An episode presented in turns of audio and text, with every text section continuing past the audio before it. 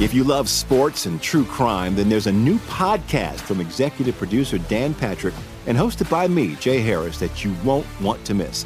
Playing Dirty: Sports Scandals. Each week, I'm squeezing the juiciest details from some of the biggest sports scandals ever. I'm talking Marcus Dixon, Olympic gymnastics, Cain Velasquez, salacious Super Bowl-level scandals. Join me on the dark side of sports by listening to Playing Dirty: Sports Scandals on the iHeartRadio app, Apple Podcasts, or wherever you get your podcasts. I'm Hannah Storm, and my new podcast, NBA DNA with Hannah Storm, chronicles my 6 decades in professional basketball, from growing up in the sport to becoming one of sports TV's first female broadcasters. Join me as I dig deep into the game's history, unearth some wild stories, and talk to my friends from the world of basketball, from Dr. J to Charles Barkley. It's been a wild ride, and now I get to take you with me. Listen to NBA DNA with Hannah Storm on the iHeartRadio app, Apple Podcasts, or wherever you get your podcasts. MTV's official Challenge podcast is back for another season. And so are we. I'm Tori Deal. And I'm Anissa Ferreira. The wait is over, guys. All Stars 4 is finally here. And this season takes it to a whole new level. Old school legends, modern power players, and ex-lovers are all competing in Cape Town, South Africa for the prize of $300,000. And we're going to be right here along with you fans, covering every episode on the podcast. Listen to MTV's official Challenge podcast on the iHeartRadio app, Apple Podcasts, or wherever you get your podcasts.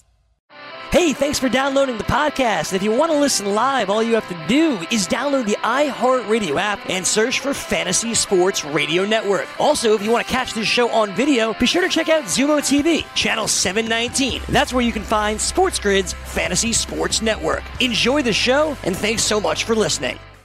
Hello, everyone, and welcome to the Daily Roto Hour here on SportsGrid TV. I'm Davis Maddox, joined by Ricky Sanders and Christopher Pacheco.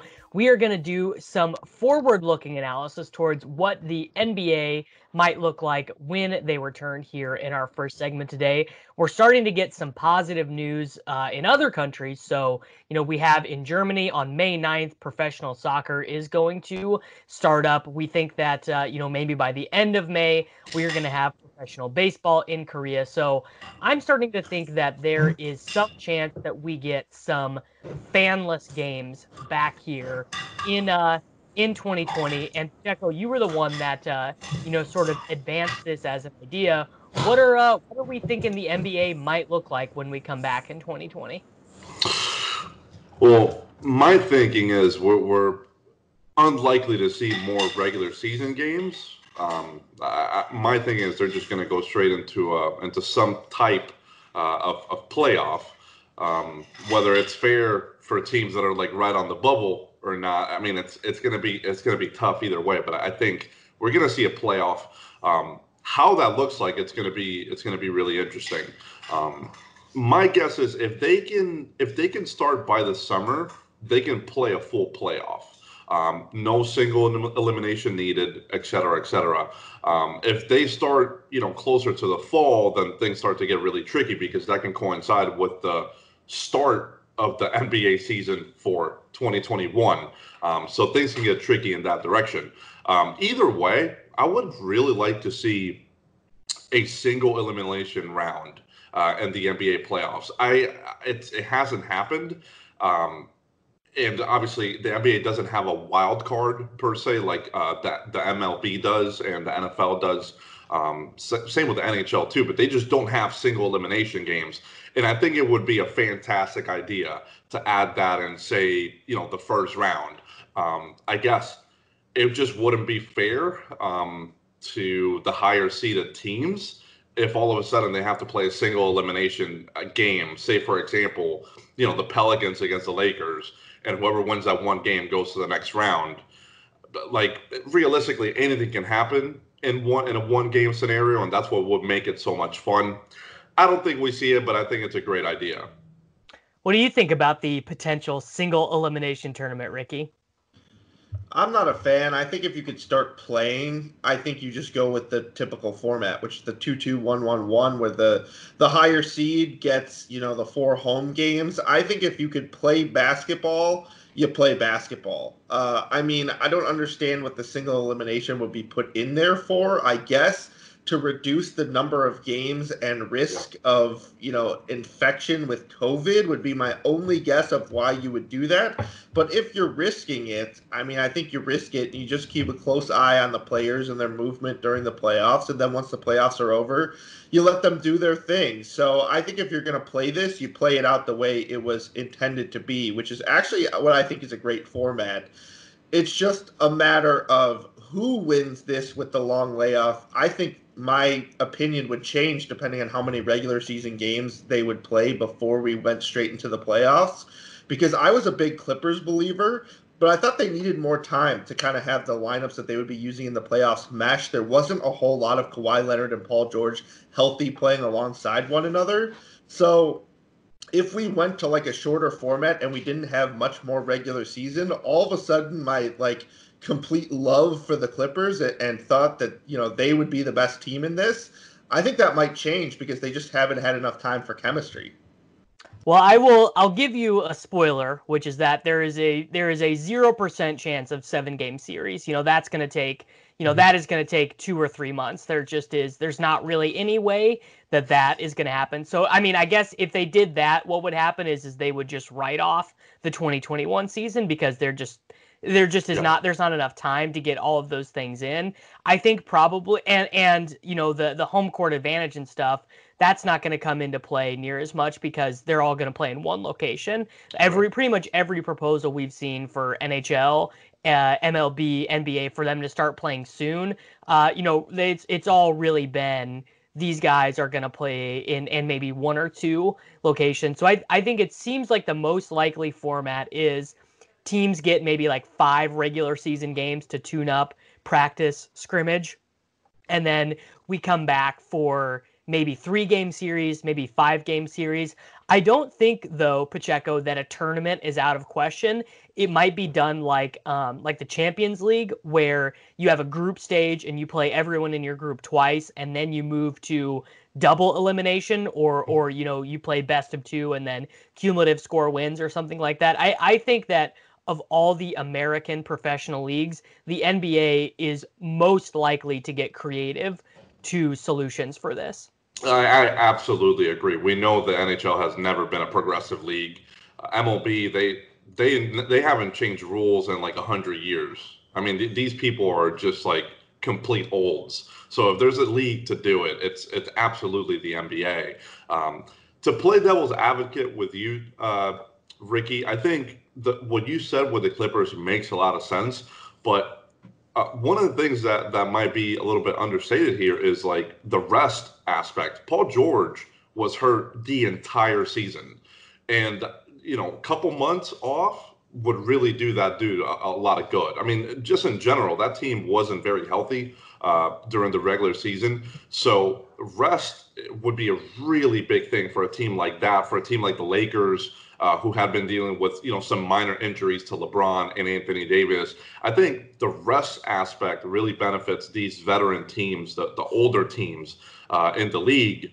I wonder if you had any thoughts on that. Yeah, I mean, that certainly comes into play when, you know, for the Clippers, but I just think that, you know, it was more a chemistry issue as we were starting to get a healthy Paul George as they came you know, down the stretch anyways. So I think we were about to see him because of the way they had been load managing both him and Kawhi Leonard. Like, obviously, you know, 2 months of rest versus load management, he's going to be healthier on this side. Yeah. But because they don't have the experience to play together, you have a Milwaukee Bucks team that was just excellent, has been excellent going on 2 years, and they have a lot more experience playing alongside each other, and they're going to be healthy as well. I mean, it's just because guys have been sitting out doesn't mean that other teams haven't been dealing with guys playing through injuries that they don't tell you about. So I think it's basically an even playing field for everyone. Sure, the major injuries are going to heal, and that'll be good news for the Clippers, who, you know, Paul George was dealing with that shoulder surgery. But you don't know about the bumps and bruises for other players. We know about it for Anthony Davis, but, you know, the Bucks guys could have been dealing with that, and now a few months off, and they're just a team that knows how to play with each other. So, yes, I agree with you in a sense, but I don't think it's like a gigantic advantage for the Clippers specifically, even though they did have a guy coming off a major injury.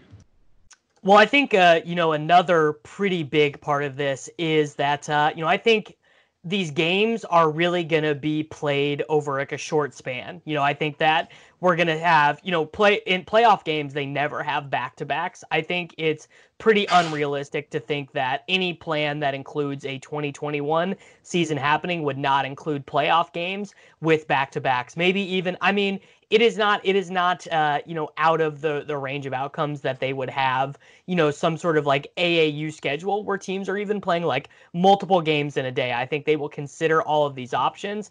And to me, Ricky, I think that would suggest that younger teams, you know, guys who don't have these chronic issues, I actually think are going to be at like a huge advantage compared to, you know, the Lakers with LeBron and AD, the Clippers with Kawhi's, you know, chronic knee problems. I think that actually the Bucks with their like really young rotation, you know, Giannis, I think Giannis is 24, maybe 25. Like I just think, I think the Bucks set up really well in any sort of really condensed format. Yeah, I was debating whether or not I felt that helped Houston because they have guys that are used to playing just such ridiculous minutes. James Harden, Russell Westbrook, they're guys that have been conditioned to play upwards of 36 minutes a game. But if you had to play multiple games in a day, I think that would really hurt them. That would hurt the Lakers, who have guys who play those massive minutes. But the Bucks, because they're such a good team and we expect them to, you know, pull away at certain points during the playoffs, they've shown over the course of the year that they're not afraid to play Giannis like 31 minutes a night. So if you got to play him, you know, two games in a day versus having to play Harden at least 70 minutes in two games in a day, I agree. I think their younger core sets up nicely. And I actually think if that proved to be the format, like a sleeper team would be Boston with their young core. I mean, basically everyone in their core is young. Kemba's slightly older than the bunch, but Tatum, Jaylen Brown, the guys who could carry you, I actually think that would be a decent little boost for them. And looking at these odds, like that's not really baked into it. You got the Boston Celtics at 20-1. And while I don't think they're one of the best five teams in the NBA right now, I do think they're well suited to play a ton of games in a short period. And that would only, you know, boost their odds in my eyes. And we just don't see that with these odds. Yeah. Pacheco, I got to agree. Your Boston Celtics, I think, would be like the fourth or fifth best team in a scenario where, you know, it's 3-game series. Mm-hmm. And so like it's, you know, it would be a 3-game series and you play the games back to back, you know, Thursday, Friday, Saturday. And then maybe you get one day of rest and then you start the next series. Like my guess is that they probably would like to get this done in a month. If they could wipe out the rest of the 2020 season in a month, I think that the NBA and I think that I didn't even think the players would sign off on this because it means that they're going to get paid in full. They're going to be able to have their 2021 contracts, you know, right. Pay it. And I think that that's definitely what they want. Yeah, that makes a lot of sense. I do agree with Boston, not just being a homer, but I think they would be well suited in a playoff rounds like that. At 20-1, I do like that bet for them to win the championship. In fact, when I wrote a SportsGrid article like a month and a half ago or so, I thought the Celtics did have a realistic shot back then. And at that point, Kemba was pretty hurt. And we didn't know if it was a serious thing or not, but it seemed like he was trying to play through it. And then, you know, he got even more hurt. Brad Stevens, you know, said that enough. He got sat for some games. This rest would really do him a lot of good. So I think the Celtics at 20-1 would be positioned well. Maybe we leave this off for the next segment. But there's other teams in here that are not like the top three favorites that are I think are really interesting. I don't know if the Rockets would be, you know, well positioned in the playoffs because they don't have a big now. If you guys remember, they traded Clint Capella within the middle of the season, and PJ Tucker is their center. So like, I don't know how that would work in the playoffs, but you know, Harden and Westbrook historically in the playoffs haven't done very well either. So I think they're a really interesting team because at 13-1, they are the fourth highest favorite on the board. Yeah, I think that one is pretty reasonable. You know, also while we're sitting here thinking about what basketball might be like, I would imagine that, you know, these non-playoff teams, they're going to want to get in on some of this revenue sharing. Mm-hmm. Wouldn't a loser's bracket be so good? Like the inverse. So like you have the top 16 teams, and then I guess it would be the bottom 14 teams, and we get we get the Hornets versus the Grizzlies in the final maybe, or something like that. Would be like just watching the losers bracket, I think, would be amazing. There also is the other question, Ricky, of, you know, the NBA draft is going to be scheduled in the middle of whenever this happens. What are they going to do for draft order? What are they going to do for these picks? I have no idea what the league has planned for the draft. First of all, I'm all in for an NBA NIT.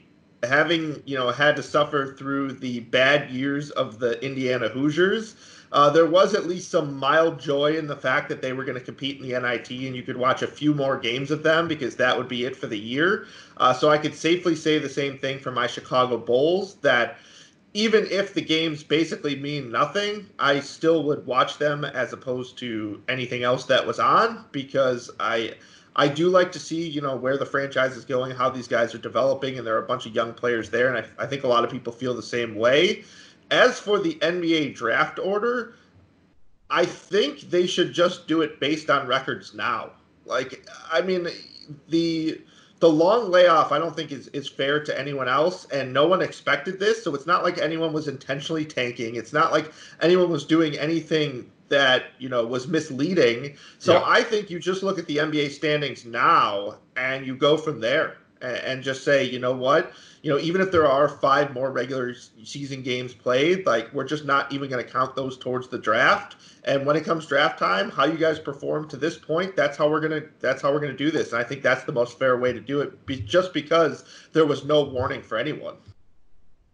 I mean, what as an Oklahoma City Thunder fan, I actually I don't particularly love the idea of things just settling as it is now, because they way overperformed. The Clippers, yeah. The Clippers also are just, you know, crushing. So neither of those things are particularly good for the Thunder. I imagine, though, that some smart, like, Pelicans fans, as they are currently on the outside looking in, they would theoretically get a couple of lottery balls. I think that, you know, I think that possibility exists. You know, they'd be happy. But, Ricky, do you remember when it was proposed that the NBA would be doing the circle? So basically your draft odds would be planned out for the next 30 years. Do you remember this rumor? Zach Lowe, not even a rumor, it was a legit proposal from the NBA office, where basically for the next the next 30 years, your draft position would be locked in, and it would essentially be random, you know, between 1 and 5 and 10, and it was just sort of a random distribution. This would be the time for them to implement it, because it's basically fair for everybody. I hadn't heard of it, but I'm also not a huge fan of it. Like, I think there should be some merit. If you're a bad team, you should get a top pick. I just don't think it should go strictly by record, so you make sure teams don't straight up tank. I like the lottery system as it is. I think it's obviously a clever idea in thought, but in practice, I would rather see the bad teams get good. Yeah, I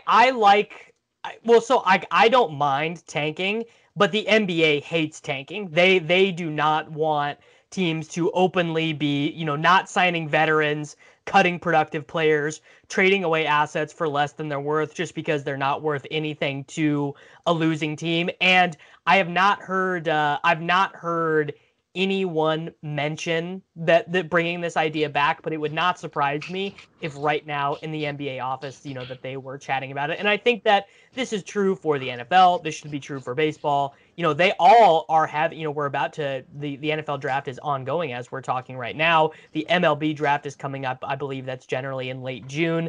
There's a lot of different leagues right now that are having to think about their draft and think about the interaction between college and professional sports. And, you know, I think that we are going to get some pretty creative solutions to those problems. So we are going to go ahead and head into break now here on the Daily Roto Hour at SportsGrid TV.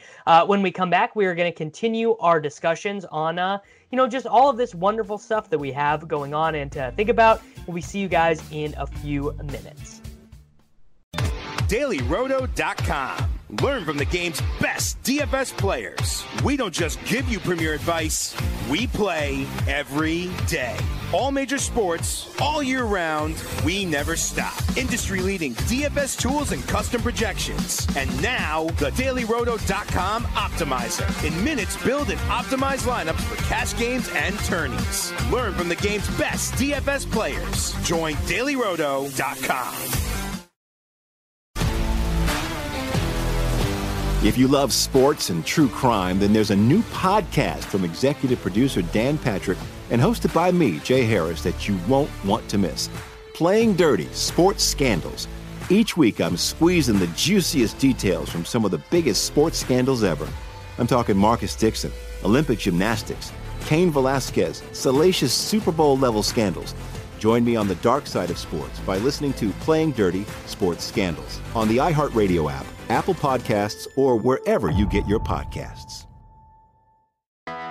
I'm Hannah Storm, and my podcast, NBA DNA with Hannah Storm, digs deep into the history of professional basketball, along with my own as one of the first female sportscasters. Now let's get you up to speed on what else happened around the NBA today. We talked to all sorts of people I interacted with, from Dr. J to Charles Barkley, and recap iconic moments. Yes, he's got it. Here he comes.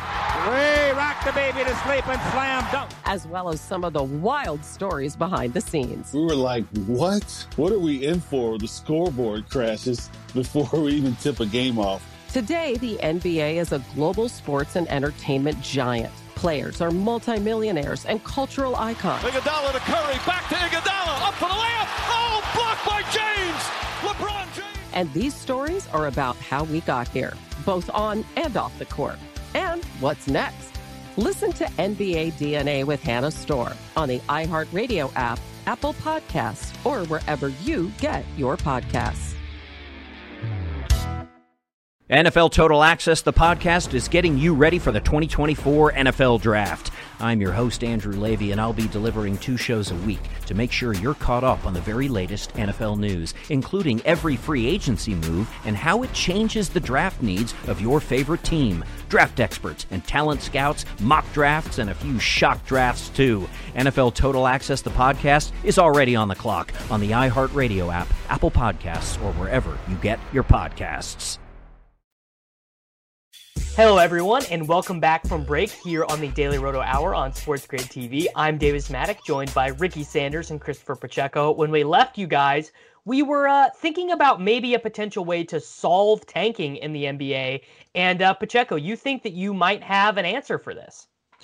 I think I have an answer for this, of course. I don't think that it is going to happen or that it is likely to happen.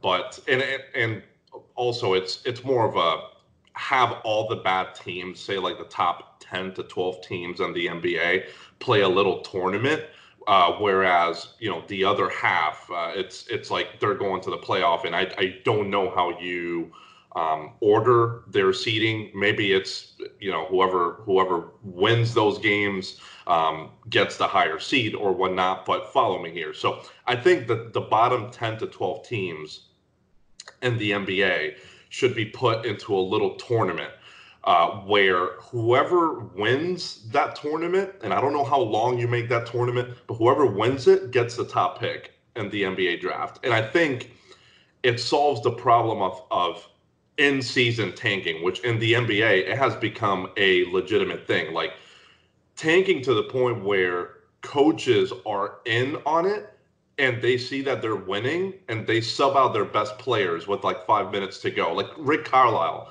has done this for Dallas in the past, winning a game, sub out their players with 5 minutes to go and put in the reserves. Like it was pretty obvious what was happening. And I personally, and I'm not a fan of that because it just, it kind of destroys not just the integrity of the game, but the experience of watching an NBA game. It just kind of doesn't do it for me when you do that. So I really am a big believer that the NBA is going to do something about this. I don't know what it is, but I think doing an after the season tournament pretty much tells the teams, hey, you can't really tank during the season because whatever your record is, it's not going to be relevant. You're going to have to play for your picks. I mean, I love the idea of a tournament for picks. I think, I mean, it incentivizes bad teams to hold on to veterans. I bet, yeah, you know, the biggest obstacle to a lot of this stuff is going to be, you know, the Players Association. The Players Association signs up for this for sure. Ricky, what do you think about the tournament idea? I don't think it's a bad idea, but are the players really going to be motivated to get themselves a teammate? Like, what if... Like a Zion Williamson? Well, let's put it this way. Let's say the number one pick, let's say we're assuming it's James Wiseman next year, who's a center, but it's probably not. He's probably the number two pick. But let's just assume for a second James Wiseman is that guy. If you are the Cleveland Cavaliers and you're Andre Drummond or you're Tristan Thompson, are you really going to be giving your all to try and land a James Wiseman for your team? Like you're then playing for your replacement to come take your job. And I just think that's going to demotivate players as opposed to motivate them. And there's one thing that you said, Pacheco, that I want to disagree with, but this year I realized I did not disagree with, is that it really disheartens you watching games of teams that are tanking. Like, I could watch an Atlanta Hawks-Cleveland Cavaliers game, especially if it's fast-paced, but basically every Golden State Warrior game this year was brutal to watch. And it wasn't just brutal to watch, it was brutal for daily fantasy purposes when you had, like, Juan Toscano-Anderson, you know, in a starting lineup, and you had, you know, 4 or 5 guys off the bench that you thought were going to play about the same number of minutes. And for betting purposes, it was like an 11.5-point line, any team they played. So it was like determining, is that going to be the night they can keep it within 10 or not? And that was when I decided, you know what, tanking teams do kind of suck. Like, the whole experience sucks. Yeah, I mean, I guess from the other perspective, Juan Toscano-Anderson was probably never going to get NBA minutes unless he was playing for the tanking Golden State Warriors, yes, or whoever. So I think, you know, I think there's probably a little bit of, there's reasons that the NBA Players Association kind of likes that stuff because it gets more playing time. I think one solution to this stuff broadly, though, is just NBA teams having a minor league affiliate. So like right now, every NBA team does not have a G League affiliation. Most of them do, but not all of them. Some of them actually, this is actually true, some of them actually share a G League affiliate with other teams. So that means, you know, you're going to have guys getting minutes from one of the major league organizations. And then, and it just, you know, it's just sort of a messy way that the system is set up. I think every professional league should have some sort of minor league setup, you know, to make life easier on those guys and to make development, you know, a little bit better for some of these guys. And you know, that could be another potential benefit that we could get from this coronavirus layoff, is it's going to just give teams more time to think, more times to plan. Like it's going to give these organizations time to take stock of themselves, Ricky. Yeah, I think that makes some sense. And I mean, I'm thinking more and more about this concept of them playing the tournament, and the more I think about it, I just don't think it would work. I mean, I'm thinking of all the scenarios of the bad teams. I'm just thinking of myself being the players. I mentioned that Weissman example. There's a bunch of guards, and all these teams need guards. So I don't mean to disregard you, but go ahead, Pacheco. No, it's completely fine. Like you can disagree 100% with the take. I'm just thinking, like, you know, that year where Zion was going to be the top pick, like, you know, the Knicks would want to be all over. There were teams that would want to be all over like a LeBron James type It's not going to happen every year, of course, because these guys are generational type of talents. But that's why you have the tournament every year. There's going to be, you know, another Zion one day, and teams are going to want in on that. I realize that a tournament is probably not the most optimal idea, but for me, it solves the biggest issue in the NBA right now, which really is tanking. I really dislike it strongly. And how many times have we rostered Draymond Green? I mean, at one point, you had to stop rostering Draymond Green because you didn't know if he was going to play 20 minutes or his typical, 30-plus when he was with Steph and Clay and Kevin Durant. Like, it makes it really tough, not just for daily fantasy, but as you had mentioned as well, Ricky, for betting purposes as well.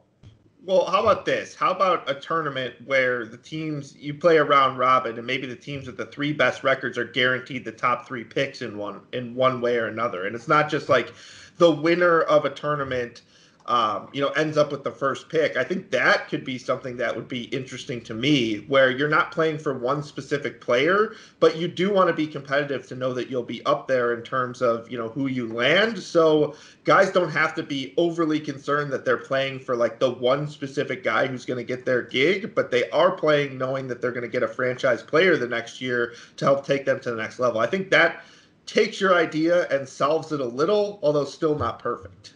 Yeah, I mean, who doesn't want to play for a better team? Like, I would imagine that, Jahlil Okafor and Cheick Diallo, like, yeah, okay, whatever, we're going to lose some minutes with Zion, but we get to play for a better team. Like, those guys, literally, Jahlil Okafor and Cheick Diallo have never played for a winning basketball team in their life. They never have been on a roster that won more games than they lost. And this season, they were playing meaningful basketball in February for the first time ever. And I think that I think that selling point, because like these guys are more competitive than we give them credit for. Like, yes, yeah. I would imagine on a lot of bad teams, guys don't care. They're only out there for their stats. But like when you're put into a winning situation, I think these guys care a lot more about winning than we give them credit for. So I think that does kind of, I think that plays in. What about this? What if we took it a step further, Pacheco? The G League teams play a tournament. If you finish in the lottery, so you finish in the top 14 picks, your G League team plays for the rest of it. What do we think about that? Wow, that would be really interesting, though, assuming that every team at this point has a G League affiliate, right? That would be understood.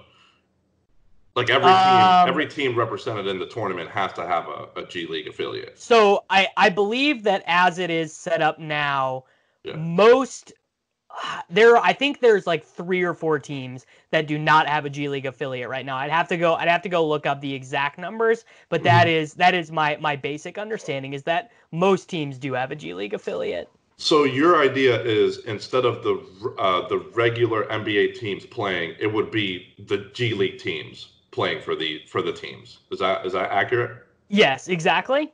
Yeah, I think that would be really interesting. It would also incentivize the G League players to to give it their all in a tournament and put the spotlight on them. So it would incentivize franchises obviously to have a G League affiliate. It would incentivize them to hire good coaches. It would incentivize them to have excellent training facilities. Just all this stuff for the G League players. Like, I think this is a huge, and it basically would, what it would actually do though, is because it seems like we've already seen, I forget the name of the kid. There was some kid being recruited by Kentucky who's actually just like, you know what? No, I'm just going to go play in the G League for $500,000. Like, it could pretty much crush NCAA basketball if this happened.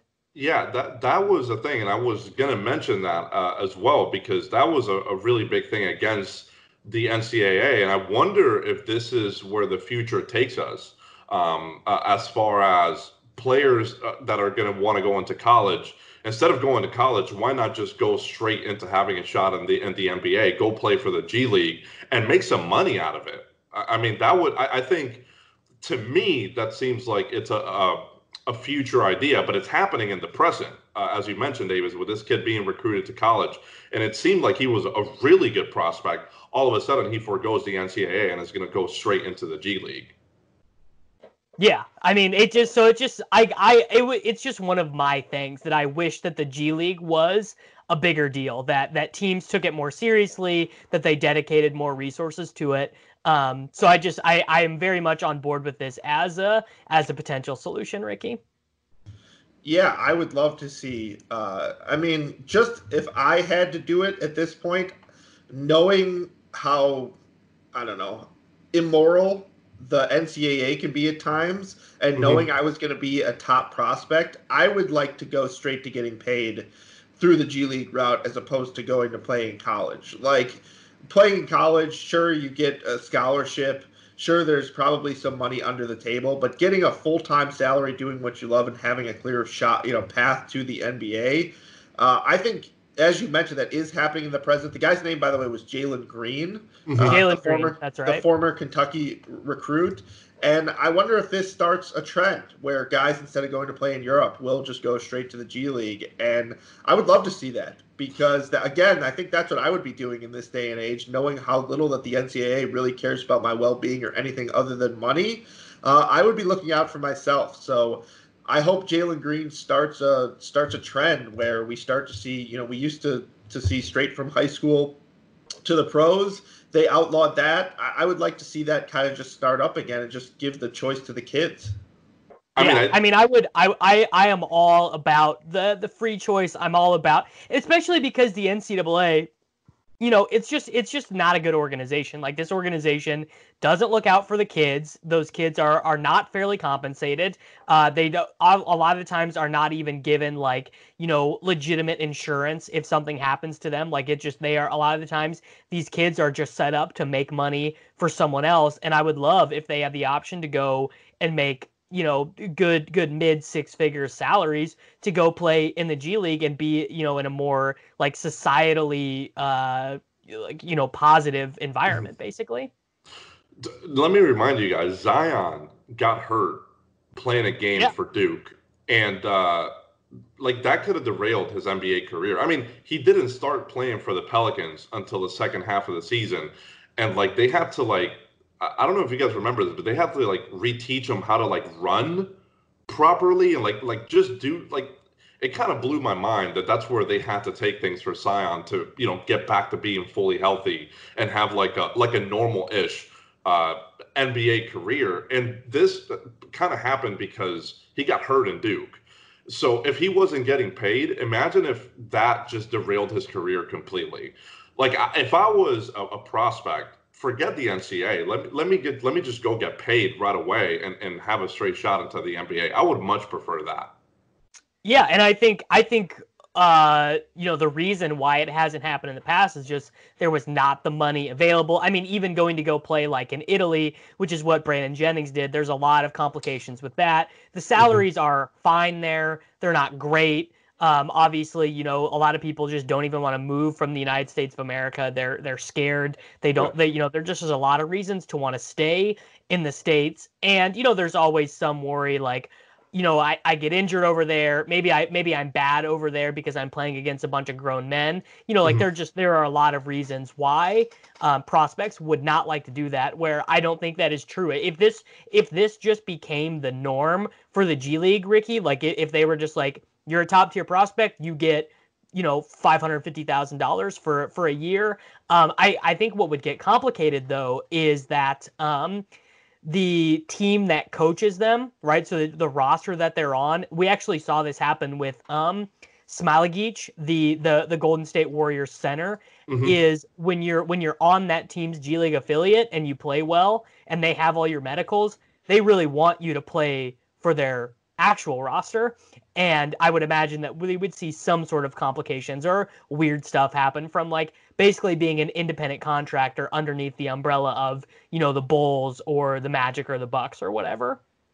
Yeah, I think there would have to be draft rights specified for which team takes you in that scenario. If you're going straight from college and you're sort of a draft pick, I think you have to be you know, it has to be specified which team you're on, and you can't be a normal G League player who, like you mentioned, you know, there's multiple ownerships for a team. Either team could potentially call you up. I think if it went that route, we would have to, A, expand the G League for every team to have their own team so we could know who plays for who. And, again, I think if we went the route where we were doing G League tournaments, I just kind of had a funny thought that, like, if that basically, you know, decided anything for draft picks, can you imagine, like, 1990 Michael Jordan, like, sitting back and watching his G League affiliate try to play for, like, the next Scottie Pippen? Like, he would put a mustache on and check in as some random G League guy because he would not leave that up to chance. Yeah, definitely not. So we're going to go ahead and head into break real quick, and we'll be back in just a few minutes. DailyRoto.com. Learn from the game's best DFS players. We don't just give you premier advice. We play every day. All major sports, all year round, we never stop. Industry-leading DFS tools and custom projections. And now, the DailyRoto.com Optimizer. In minutes, build and optimize lineups for cash games and tourneys. Learn from the game's best DFS players. Join DailyRoto.com. If you love sports and true crime, then there's a new podcast from executive producer Dan Patrick and hosted by me, Jay Harris, that you won't want to miss. Playing Dirty: Sports Scandals.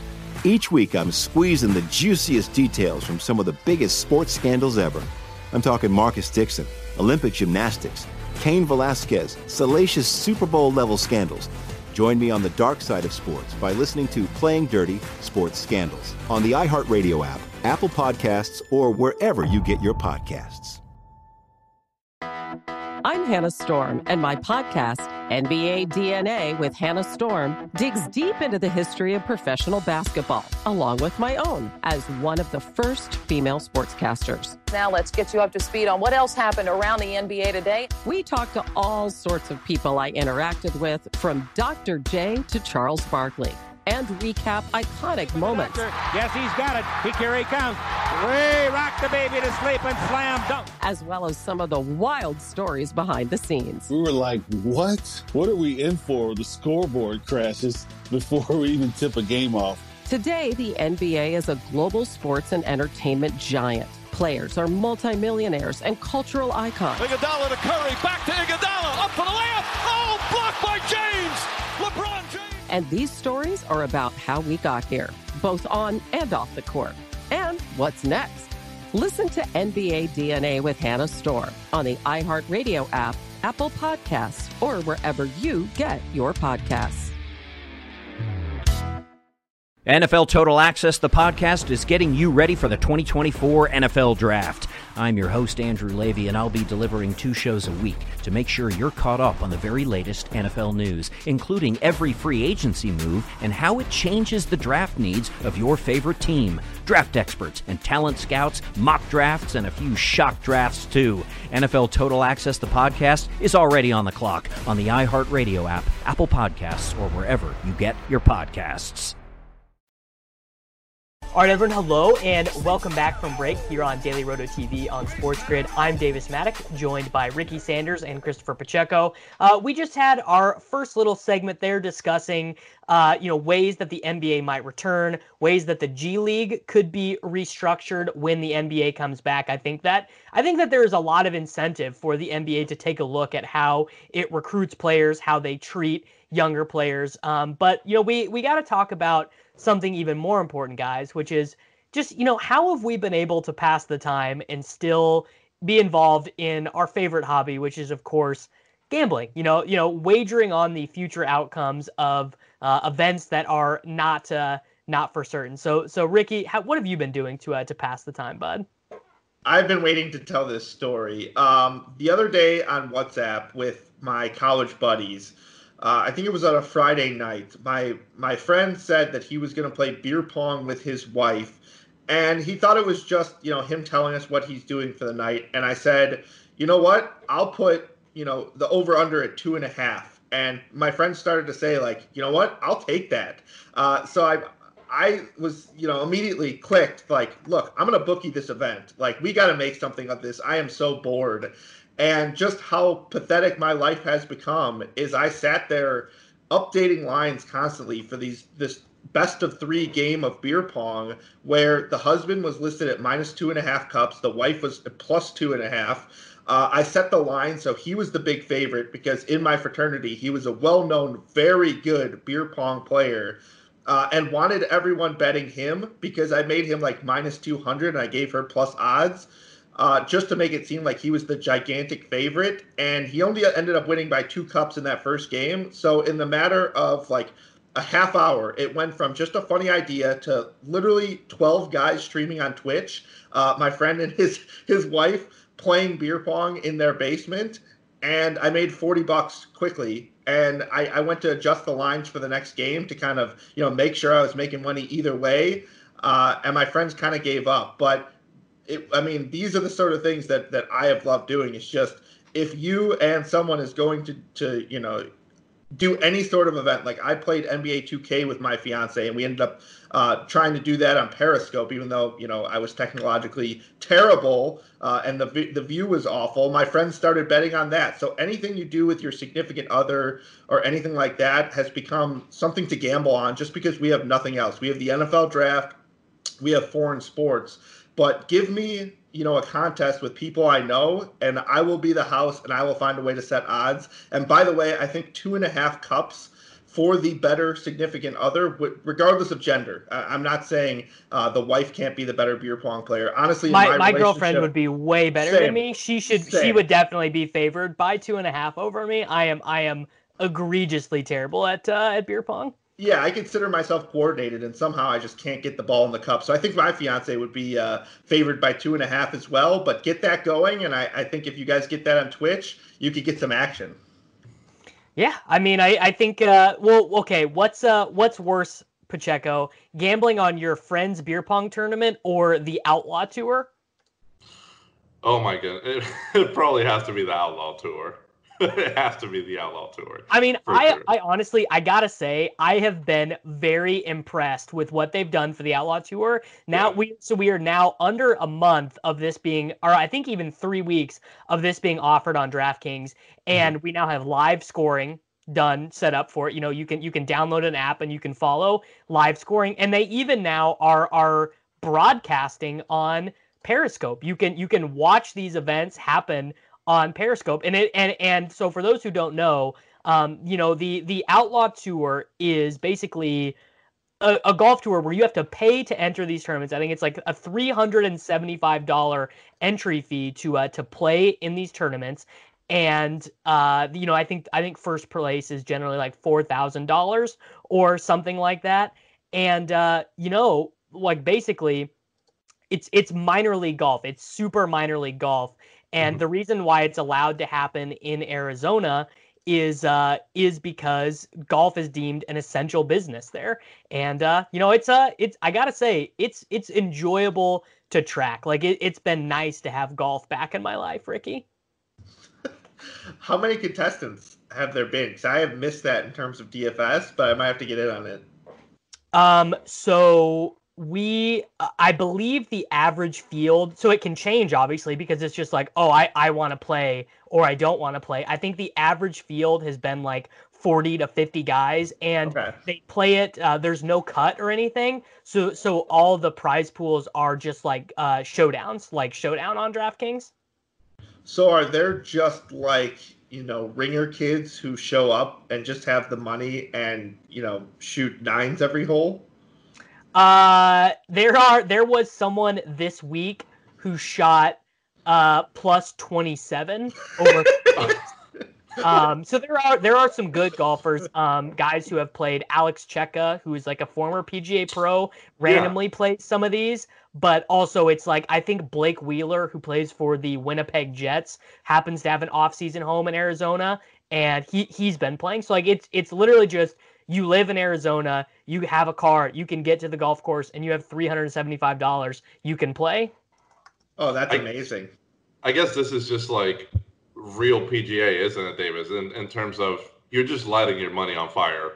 I mean, I could have all the statistics in the world on these guys, and I would want to, but ultimately I'm just lighting my money on fire because I wouldn't know what I'm doing. I don't know who I'm looking at here.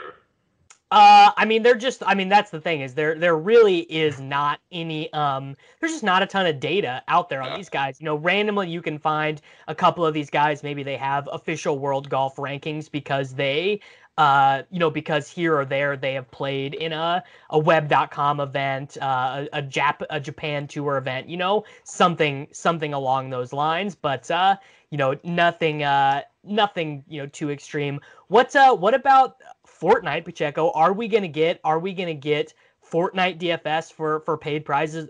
It's all available on FanDuel now for free rolls. Are we gonna get paid prizes? So I don't know about that. I don't know about it like right away. Pretty much Fortnite just wrapped up their FNCS, like their championship series, where I could have seen DraftKings and FanDuel kind of tap into that and make it a thing. But now that that's over and it's not going to come back until like the summer, so like June, July-ish at best, I don't see how they can make it work because there's just not going to be enough tournaments going around for you to draft players. So as much as I would love the idea for it to happen right away, I don't see how they can make it work in an optimal way. By the way, I wanted to say, in an earlier segment, when we were talking about the NBA, and we don't have to change subjects, I just wanted to throw out a long shot NBA futures bet that I had. Give it. And I know you love these, Davis. So I pretty much, when I was doing this SportsGrid article, I didn't really think any of the teams that were priced, you know, after the Sixers at plus 2,200, I didn't really think they'd have a shot, right? So Denver at plus 3,000, Utah plus 3,000, et cetera, et cetera. Like, I didn't really think those guys had a chance at the NBA, you know, the championship trophy at the end of the day. I think Dallas at 40-1 is really, really interesting. You know, do they have the depth to make it work? Probably not. No, I think that's actually their edge because they go deep with 12 guys who are NBA basketball players. You know, you get down to, you know, I mean, even like Boban, you know, 10 minutes a night, like that's going to be better than most people's backup centers.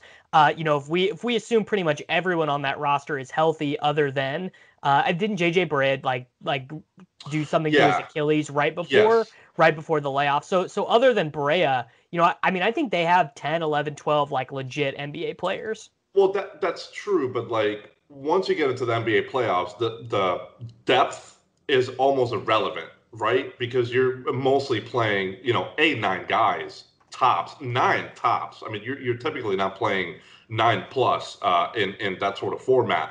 The question is, do they have a really, really good, you know, 8 to 9?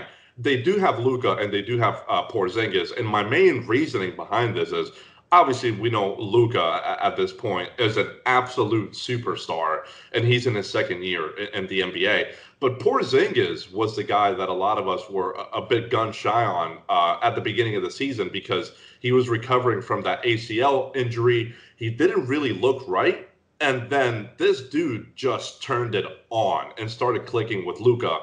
So I am very confident in their top 2. In fact, I'm just as confident as in their top 2 as I am with pretty much any of the other teams that are heavily favored. So I thought at 40-1 in this layoff, I thought they were a really interesting bet for them to win the championship.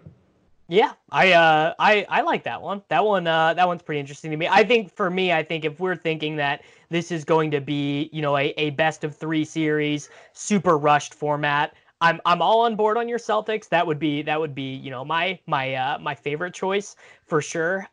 Ricky, have you played League of Legends DFS or CS:GO DFS or any of that stuff?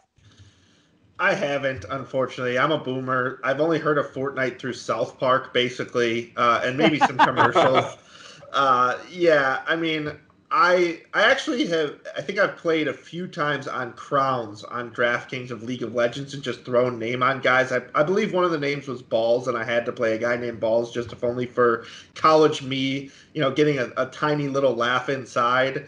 But besides that, I mean, Pacheco's been our League of Legends guy, and I've kind of dipped in on the Daily Roto Slack chat a few times to see, you know, how you approach these. And I know there's some stacking strategy to it, and I tried it on my own, like undercover without telling anyone, and it didn't go great. So I've been kind of sticking to what I know, which during this time has been NFL draft betting and not trying to just, you know, lose money to lose money without knowing anything about these quote-unquote sports. Pacheco, what is Call of Duty DFS going to be like? So it's gonna go off on Friday, April 24th for the first time. I've been playing League of Legends. I've been playing CS:GO, which, by the way, CS:GO is not fun. It is, like, to me, I think it is the most boring video game to, like, I can't even imagine playing it. It because it's like what it's like. At this point, it's like an 8-year-old video game or whatever. Like, I mean, why even is CS:GO so popular as, you know, like as a esport? Like what is the reasoning for that? Well, for starters, it's a shooter's game, and it's a shooter game that is simplified into can you get kills and ultimately, you know, can you get the I believe they play like a. It's like a domination type where you have to like capture the flag type of thing at the competitive level. So like those aspects makes it really interesting for the competitive side. Obviously, Davis, from an entertainment standpoint, you're 100% right. Like it's not great to watch, and also it's such an older game that graphics wise, it really doesn't do it justice. So, for example, a game like Call of Duty, which at this point they're in their 100th Call of Duty game, graphic-wise, it's a much more appealing game to simply just sit there and watch. How it would work from an esports standpoint, I'm really interested to see that as well. They could pretty much play like CS, like Counter-Strike, where you're either capturing the flag or just trying to get as many kills as possible. And obviously, it's a shooter game, so that is going to be the ultimate goal. But frankly, I think it might be more appealing to watch simply because they're just at a completely different level with their graphics. And I think it makes it a more appealing product to watch. I 100% agree with you, Davis. It really, we were all pushing for Counter-Strike to be a thing for DFS.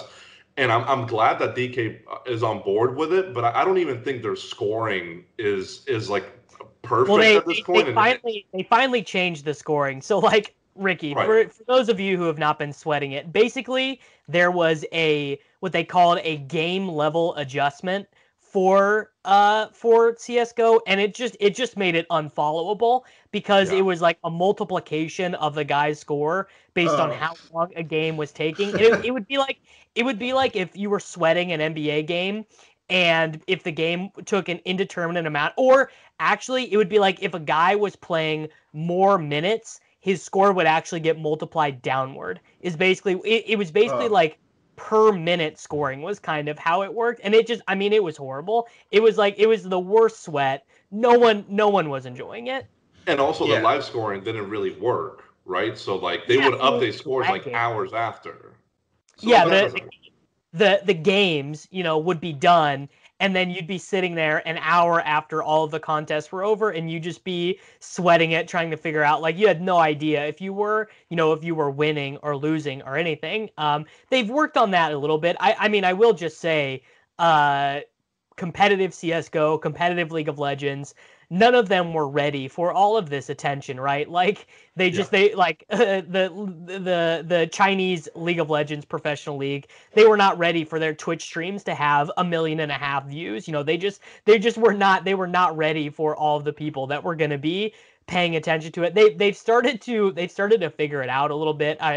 Last week, some of the streams just started to go down because too many people were watching them. So the streams were just crashing because there were too many people trying to like log on and watch these matches. And it's so funny, like, Pacheco, the chat boxes will just be like people who've like hardcore watched League of Legends for 5 years and they know everything. And then it's just people who come in and they're like, I have Duanby on my DraftKings team, and I need him to stop dying so much. He's not getting me enough points, and it's just I don't know. I mean, I like competitive League of Legends. I enjoy it. I think it's fun, and I think everyone should. I would encourage people to give it a chance. Maybe not so much the Outlaw Tour. The Outlaw Tour. I think competitive League of Legends is actually a little bit better. All right, Ricky, give me one activity people should try and quarantine if they haven't yet. Very quick. Oh, I was just going to add that when are we getting DFS Mario Kart? Because I think that applies to this, and it applies to basically everything. That would be something that I would play. Give me a professional group of guys, or give me the Outlaw Tour of Mario Kart, where I can, kind of join on my own and I can even roster myself. And I think that's the way you win over quarantine. Give us Mario Kart. Give us a game that everyone wants to play. All right, there we are, everyone. Thank you for watching the Daily Roto Hour here on Sports Grid. For Ricky and Chris, this is Davis Maddox signing off, and we will see you back tomorrow. DailyRoto.com. Learn from the game's best DFS players. We don't just give you premier advice. We play every day. All major sports, all year round, we never stop. Industry-leading DFS tools and custom projections. And now, the DailyRoto.com Optimizer. In minutes, build and optimize lineups for cash games and tourneys. Learn from the game's best DFS players. Join DailyRoto.com. If you love sports and true crime, then there's a new podcast from executive producer Dan Patrick and hosted by me, Jay Harris, that you won't want to miss. Playing Dirty: Sports Scandals. Each week, I'm squeezing the juiciest details from some of the biggest sports scandals ever. I'm talking Marcus Dixon, Olympic gymnastics, Cain Velasquez, salacious Super Bowl-level scandals. Join me on the dark side of sports by listening to Playing Dirty Sports Scandals on the iHeartRadio app, Apple Podcasts, or wherever you get your podcasts. I'm Hannah Storm, and my podcast, NBA DNA with Hannah Storm, digs deep into the history of professional basketball, along with my own as one of the first female sportscasters. Now let's get you up to speed on what else happened around the NBA today. We talked to all sorts of people I interacted with, from Dr. J to Charles Barkley, and recap iconic moments. Yes, he's got it. Here he comes. Ray rocked the baby to sleep and slam dunk. As well as some of the wild stories behind the scenes. We were like, what? What are we in for? The scoreboard crashes before we even tip a game off. Today, the NBA is a global sports and entertainment giant. Players are multimillionaires and cultural icons. Iguodala to Curry, back to Iguodala, up for the layup. Oh, blocked by James. LeBron James. And these stories are about how we got here, both on and off the court. And what's next? Listen to NBA DNA with Hannah Storm on the iHeartRadio app, Apple Podcasts, or wherever you get your podcasts. NFL Total Access, the podcast, is getting you ready for the 2024 NFL Draft. I'm your host, Andrew Levy, and I'll be delivering 2 shows a week to make sure you're caught up on the very latest NFL news, including every free agency move and how it changes the draft needs of your favorite team. Draft experts and talent scouts, mock drafts, and a few shock drafts, too. NFL Total Access, the podcast, is already on the clock on the iHeartRadio app, Apple Podcasts, or wherever you get your podcasts.